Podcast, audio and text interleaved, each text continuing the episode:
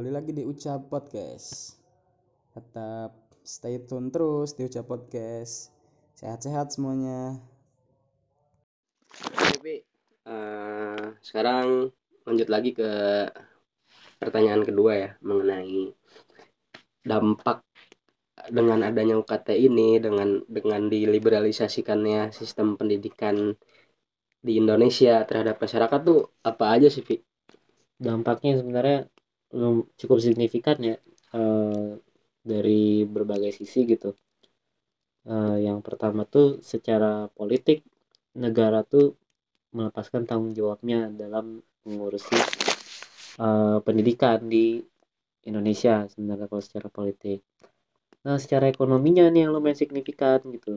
Di mana dikarenakan negara melepaskan tanggung jawabnya sehingga mengurangi beban anggarannya terhadap pendidikan, ya otomatis uh, eh, UKT diperbesar dari tahun ke tahun gitu. Nah, ini merugikan mahasiswa dan orang tuanya sebenarnya gitu. Ya studi kasus lah misalnya Unpad gitu di tahun 2013 itu UKT pukul rata 5 juta gitu Nah, sekarang rate-nya gimana? Itu semua jurusan. Semua jurusan. Sekarang rate-nya gimana? Rate-nya UKT tertinggi tuh sampai 13 juta. Gitu kan? UKT tertinggi tuh. Nah, ini kan jauh dari 5 juta ke 13 juta. Pada bahkan pada mulanya sebelum UKT-nya 5 juta, Unpad tuh UKT-nya cuma 2 juta. Gila. Nah, kan range naiknya lumayan 2 gitu. 2 juta yang ke 13 juta. Iya, dan itu di masa uh, dari tahun 2000 sampai 2021 gitu berarti 21 tahun ada tiga kali perbedaan gitu lumayan gitu kan nah uh, terus dampak secara ekonomi yang kedua itu adalah yang otomatis mahasiswa-mahasiswa yang miskin sebenarnya nggak bisa mengakses pendidikan tinggi ya memang ada tawaran beasiswa entah dari perusahaan, dari bank atau dari pemerintah melalui bidik misi atau kalau sekarang tuh KIP mbak namanya Nah, tapi tidak menjangkau keseluruhan mahasiswa miskin sebenarnya. Kenapa? Lihat aja kuota gitu sebenarnya. Kuota penerimaan beasiswa KIP misalnya. Dari tahun ke tahun cuma 600 ya range-nya 400 sampai 600 ribu orang gitu. Dan itu dengan persyaratan yang wah, wah ya lumayan ya. Cukup signifikan lumayan. Nah, sekarang kita total-total jumlah mahasiswa di Indonesia itu ada berapa dan jumlah mahasiswa miskinnya ada berapa? Kalau kita total pun sebenarnya kuota beasiswa KIP ini tidak e, menjangkau keseluruhan mahasiswa miskin gitu sama sekali enggak bahkan ketika dia sudah mendapatkan beasiswa KIP dia dihadapkan dengan persoalan bayaran yang mahal hmm. sebenarnya dari mana dari KKN misalnya atau dari e, pembelian buku gitu atau dari studi banding dan sebagainya gitu termasuk biaya skripsi dan biaya toga yang tidak termasuk dalam rincian KIP sebenarnya. Nah, itu kan jadi problem juga gitu bagi si mahasiswa-mahasiswa miskin ini. Dan payahnya mayoritas e, mahasiswa di Indonesia itu kategorinya ma, e, mahasiswa miskin gitu, berasal dari keluarga prasejahtera satu gitu. Atau keluarga prasejahtera dua kalau pakai indikator PBB gitu. Ya sehingga empot-empot anda tuh orang tuanya untuk uh, membiayai si mahasiswanya ini bengek lah ya. bengek untuk membiayai kuliah gitu. Baru dari sisi ekonomi gitu kan. Selain itu dari sisi ekonomi ada lagi ada secara nggak langsung sebenarnya memiskinkan uh, kita katakan masyarakat atau rakyat rakyat lah ya memiskinkan rakyat, rakyat gitu uh, apa namanya melalui sektor pendidikan udah mah uh, susah dapat kerja gitu dimiskinkan gitu kan nah, setelah jatuh timpah tangga. Nah, setelah itu dihadapkan oleh realitas kerja yang di mana perusahaan-perusahaan sekarang tuh perlu uh, butuh uh, apa namanya? Calon-calon pekerja yang lulusannya sarjana karena butuh tenaga kerja yang cakap dan profesional lah istilahnya gitu. Bahasanya kan kayak gitu. Kenapa ya? Karena kita mayoritas MNC di dalamnya multinational corporation. Gitu kan. Uh, itu salah satu contoh fakta bahwa Indonesia itu dijajah sama imperialis asing gitu adanya multinational corporation nah eh, dari sisi budaya juga lumayan signifikan lah. Hmm, dari sisi budaya gimana?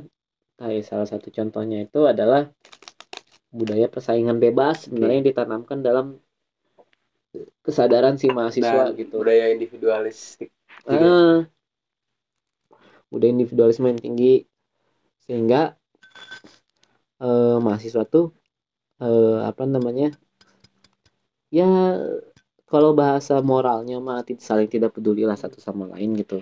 Agar ya kita sama-sama mengerti lah ya kelihatan dari fakta bahwa pada hari ini mahasiswa tuh eh, cenderung lebih suka mengejar eh, nilai dari dosen gitu kan daripada mengejar ilmu.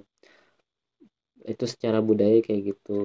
Jadi eh, sorry bentar matang jadi kayak apa namanya ketika kita tuh memandang apa kayak misalkan eh, orang ini miskin nih ah lu lu mah apa namanya eh, nggak nggak nggak usaha padahal kan nggak nggak sesimpel itu gitu. iya ketika kita memandang kemiskinan kayak tapi ada hal yang struktural gitu yang Ah. menciptakan apa kemiskinan itu Iya betul itu dan hal itu udah mas struktural menyejarah gitu sehingga kalau kita bisa gali lebih dalam secara eh, teoritis ataupun based on the fact gitu dari peristiwa sejarah kita bisa mengetahui bahwa faktor kemunculan kemiskinan itu bukan karena malas sebenarnya gitu.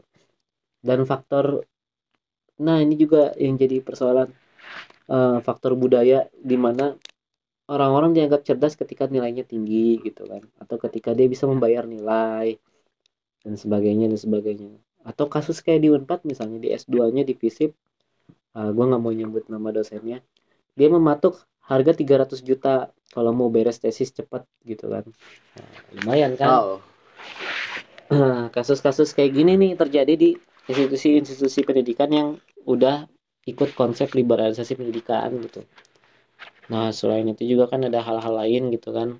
Selain budaya tuh kan eh, dari faktor misalnya eh, faktor apa lagi ya? Dampak-dampaknya tuh. Nya dari faktor gue balik faktor ekonomi lah Hmm. misalnya. Kampus tuh menjadi corong sebenarnya corong dari eh, multinasional corporation dan pemerintah sebagai bonekanya multinasional corporation ini gitu. Contohnya begini, ITB dan Unpad misalnya. ITB lah katakan dia teh kampus yang paling banyak menelurkan naskah akademik untuk menggolkan proyek-proyek nasional. Oke. Gitu kan. Yang sebenarnya itu mengorbankan lahan milik rakyat. Contohnya apa? Gitu kan. Contohnya kalau ITB tuh penggalian tambang. Gitu kan. Itu kan naskah akademiknya rata-rata dari ITB dan itu mengorbankan lahan pertanian rakyat sebenarnya. Gitu kan. Nah selain itu misalnya Unpad misalnya untuk masalah mega proyek infrastruktur Jawa Barat kan Unpad yang megang. Nah itu juga mengorbankan kepentingan rakyat. Gitu kan. Nah ini salah satu dampak. Kenapa kampus mau melakukan itu? Ya karena pengen cari duit nah negara kan nggak ngasih duit lagi yang banyak gitu buat si kampus. Ya sehingga mau nggak mau kampus muter otak dong buat nyari duit ke mana. Yang paling gede ya kayak mensi ke mana lagi gitu kan. Simpelnya ya dampak-dampaknya kayak gitu sih eh, dari liberalisasi pendidikan. Ke- ya kelihatannya sedikit tapi lumayan cukup signifikan di lapangan tuh kalau kita lihat. Gitu sih. Nah. Hmm. berarti ngaruh banget ya ke apa namanya kayak misalkan pola pikir kita gitu sebagai masyarakat ketika ngobrolin eh, karena udah terjebak ke dalam skema liberalisasi pendidikan ini. Jadi kayak apa namanya tuh eh, kita juga selalu membayangkan kayak misalkan lo harus dapat pendidikan yang tinggi biar biar sukses. Nah indikator Ya. suksesnya juga kayak apa nggak jauh dari sukses itu ketika lo punya rumah sendiri gitu. Lo punya apa namanya penghasilan di atas eh, 5 juta per bulan Mm-mm. lo bisa apa bisa mengadakan pernikahan dengan apa eh, pesta yang semeriah mungkin gitu lo punya kendaraan mewah terus kayak punya barang-barang Iya. branded itu kan yang selalu dikonstruk apa yang selalu ditanemin sama apa sama sistem ini gitu ke ke masyarakatnya gitu. jadi ketika ngobrolin soal sukses itu bukan gimana caranya kita apa namanya eh, berusaha untuk berbuat baik ke orang lain tapi gimana caranya dulu kita memperkaya diri sendiri iya betul sukses itu adalah menjadi konsumen jadi sebenarnya. konsumen Nah, konstruk yang sebenarnya udah dikaji tuh sama orang-orang mazhab Frankfurt. Ya, karena kampus itu pemproses ideologi gitu kan. Nah, sehingga eh, apa-apa yang diproses dalam kampus itu ya pasti kan eh, berhubungan dengan ideologi penguasa dan satu hal lagi mengindoktrinasi calon-calon tenaga kerja agar sesuai dengan eh, kesadarannya agar sesuai dengan ideologi penguasa gitu kan ngedikte ya berarti ya. iya betul pendidikannya sekali. bukan memerdekakan tapi yang pertama memiskinkan yang kedua kayak apa namanya ngekonstruk kita supaya jadi tenaga kerja kalau di Indonesia ya tenaga kerja pemurah mungkin ya Pi. iya betul gitu kan ya kan kalau kita lihat berseliweran lah lihat di Instagram sama Twitter gitu ya internship program gitu kan program-program kerja magang itu kan diarahkannya ke kampus rata-rata. Karena sasaran empuk untuk Sasaran dijadikan buruh-buruh dengan apa yang dibayar murah. Oke. Iya gitu. Kita lanjut ya Pi. boleh. Eh, nanti ke pertanyaan ketiga oke. Mengenai apa bisa nggak sih sebetulnya Indonesia tuh melepaskan apa eh, cengkeraman liberalisasi pendidikan ini gitu kan? Boleh Nah, itu tadi pertanyaan kedua mengenai dampak dari diliberalisasikannya pendidikan di Indonesia. Teman-teman tetap stay tune terus karena bakalan ada part 3 yang nanti kita bakalan bahas bisa nggak sih di Indonesia lepas dari liberalisasi pendidikan ini gitu. Pokoknya tetap pantengin terus Ucap Podcast. Sampai jumpa.